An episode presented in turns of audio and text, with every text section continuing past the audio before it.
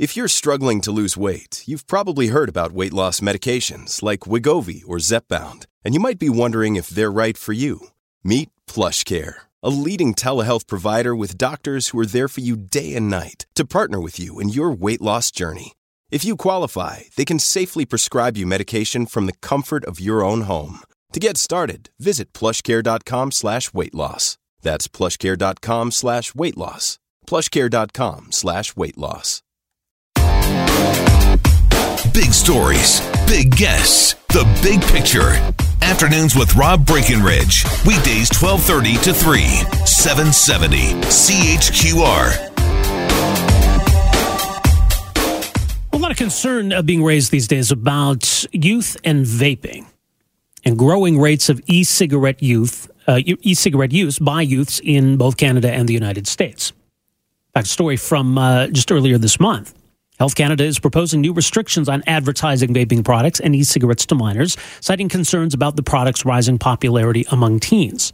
So these proposed regulations uh, have not yet been finalized, but it does appear as though the federal government is going to bring in some restrictions around e-cigarette marketing and advertising.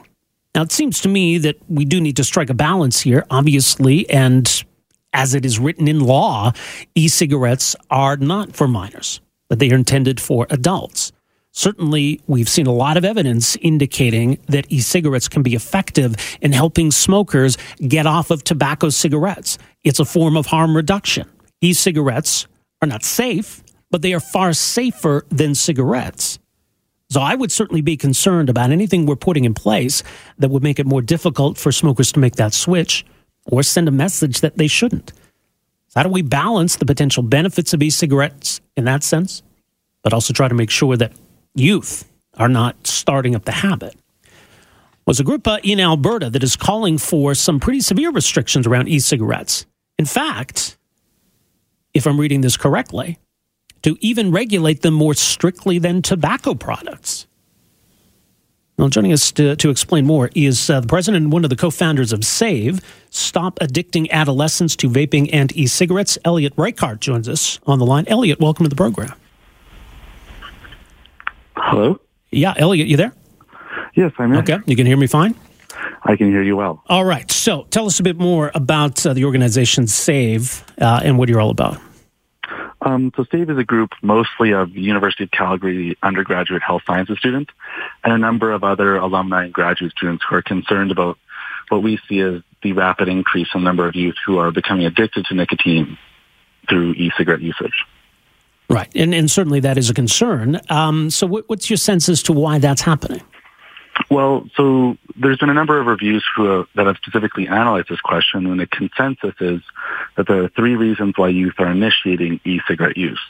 The first is flavors, such as cotton candy or mango or a number of other youthful themed flavors. The second is perceived novelty. And the third reason is the perception that they're in fact harmless when that is not the case. Right. And what, what are the harms of e-cigarettes? So there's two ways to measure the harms. One is the intrinsic harm of the e-cigarette and the vapor it emits itself.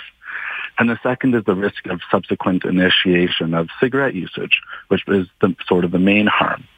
So the harms of e-cigarettes themselves are mostly due to nicotine addiction, and some of the, the nicotine is actually a toxin to the developing brain, and sort of the economic and pedagogical aspects, people, students missing class, as well as spending a lot of money to sustain their nicotine addiction. What do, what do you mean missing class? So, some, so we've been doing a number of consultations with high school students within the Calgary region, and some of the high school students are expressing to us that instead of spending time in class, they're actually to sustain a nicotine addiction, skipping class in order to, um, you know, satiate their addiction. They're skipping class to vape. Yes. What kind of statistics do we have on that, or is that really just anecdotal? It's all, it's anecdotal. Okay. It's very hard to do adequate survey data on this, and the results of the youth smoking survey haven't been released for this year yet. So we have to rely mostly on anecdotes at this point. But what we do know from the youth smoking survey is that for the first time in about 20 years, the combustible cigarette use for youth is increasing.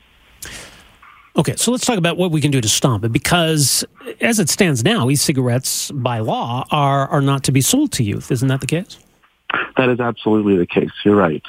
Though recent survey data has suggested that uh, from about 2016 that about 60 to 70 percent of youth find that it would either be easy or very easy to gain access to these devices. And how are they doing? So is it simply that stores aren't IDing them or people are buying them and giving them to youth?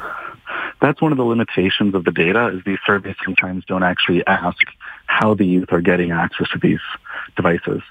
Some likely reasons are potentially those reasons, but also the online sale of e-cigarettes, whereas people might have them shipped to their home without their parents' knowledge and gain access through that means. Yeah, the, certainly the internet sales uh, presents a, more of a challenge when it comes to, to retailers, though. I mean, we, we have a model with, with cigarettes uh, where we have a lot of enforcement around the sale of cigarettes, and, and the fines for selling cigarettes to minors are, are, are pretty stiff. Are you suggesting maybe we need that kind of an approach to, to retailers and vaping? Well, the main goal, the reason why e-cigarettes um, sort of entered the market is as a health product, a device to help current smokers to either switch from being uh, tobacco, combustible tobacco use via cigarettes, or to ultimately quit a nicotine addiction. And that's why we're advocating for them to be regulated as a health product and sold behind a pharmacy. Because then adults who want to use these devices will have complete access to them, but they're not being openly promoted within gas stations or other locations where youth will see them and be tempted to purchase them. All right. Your news release suggests that we need to regulate vaping and e-cigarettes more strictly than tobacco products. Help me understand that. So the perspective that that's coming from is we so tobacco cessation efforts have been actually quite successful over this past about 20 year era. And all of those benefits are very likely to be threatened to wipe, threatened to be wiped out by youth e-cigarette users who then subsequently initiate cigarette use. And there's actually um, been a number of systematic reviews that have proved provided what they describe as substantial evidence of the much the significantly increased likelihood of youth initiating cigarettes. So youth who use e-cigarettes, even with the intention of not progressing to combustible devices, um, are actually about fourfold more likely to initiate subsequent use. And so the, the worry is, is if this isn't regulated more strictly than tobacco products, we might be facing another generation of smokers who will be dying younger of lung cancer or chronic obstructive pulmonary disease. Well, to regulate it more strict, I mean, it seems to me if every smoker on this planet switched to e-cigarettes, that would represent a tremendous public health benefit, would it not? Absolutely, if that were the case. However, there isn't, um, apart from the one recent randomized controlled trial in the UK, most of the research has been more equivocal about the uh, efficacy of e-cigarettes to get people to actually cease the use of, e- of cigarettes pretty much everyone in the public health community really, really wanted e-cigarettes to be sort of the solution to this problem. But unfortunately, as of yet, it appears that most people who do begin using e-cigarettes actually don't fully transition to e-cigarette use or cessation. They instead tend to remain dual users, which means that they vape in places where cigarettes are found upon and then use cigarettes elsewhere. Okay, well, you, you, kind of hand wave away. Was a pretty major study that, in fact, found that uh, e cigarettes were nearly twice as effective as, as other forms uh, of nicotine replacement. So that, that's actually pretty encouraging, isn't it? It is encouraging, and I didn't mean to appear as hand waving it away. It's a significant study, but it took place in quite a structured environment. And so it only actually resulted in about 20% of current cigarette users um, ceasing use, but they actually were, never quit the nicotine addiction. So they were still about 70% were still addicted at the end of the study. And so it may not actually represent a way for people to cease their addiction as much as hoped. And that's why it's really important that people have access to these devices. But we want to minimize as much as possible their accessibility, their marketing, and their brand appeal to youth. Now, e-cigarettes have, been around for a while. I mean, granted, products like Juul are, are, are more recent additions to the scene, but smoking rates have continued to decline while e-cigarettes have, have been on the market. So where, where's the evidence for, for the gateway effect? Um, so they come from a number of studies, but also I'd like to quickly correct that. So every year except for about 2018. So some of the preliminary data from the CDC suggests actually an increase, with a 38% increase in tobacco usage. They didn't really report, uh, they didn't see a difference in cigarette usage, but the preliminary data from Canada suggests that we are seeing an increase in cigarette usage. So those may not, that trend may not be holding true, unfortunately. The data from initiation studies comes from about five studies. I think two of them were clinical trials that studied pop, that took a sample of um, youth and then they tracked them over a long uh, period of time and watched if they were either e-cigarette users at the beginning, whether that would increase the likelihood of them their subsequent initiation with cigarette usage. And so that's where the data is coming from. Okay, uh, just uh, I'm coming back to this because the, the data I've seen from Statistics Canada is that the smoking rate has continued to decline. So you're, you're suggesting that it hasn't. Well, I think the data is only current up to about 2016 or about 2015. Do you have the 2018 data? I don't. Well, I'd have to double check if there's 2018 data. Maybe you're right. Maybe that's the most recent data available. Uh, I'm looking at one story here from 2017 that refers to the most recent numbers that shows that the smoking rate did continue to decline. Absolutely, it did through 2017. But okay. the, the so, issue is that it's an emerging threat.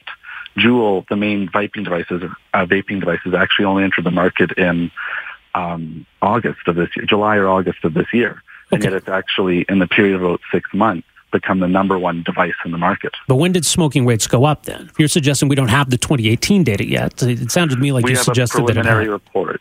We have a preliminary report that the CBC reported on from Professor David Hammond of Waterloo, and in that report, um, he says that the rates are going up, and so we're just waiting for the data to come out to validate that. But I see. um, okay. All right. Just to clear that up. Okay. So wh- why isn't the response then to even more strictly regulate and tax cigarettes if they're the more harmful product that we're worried about?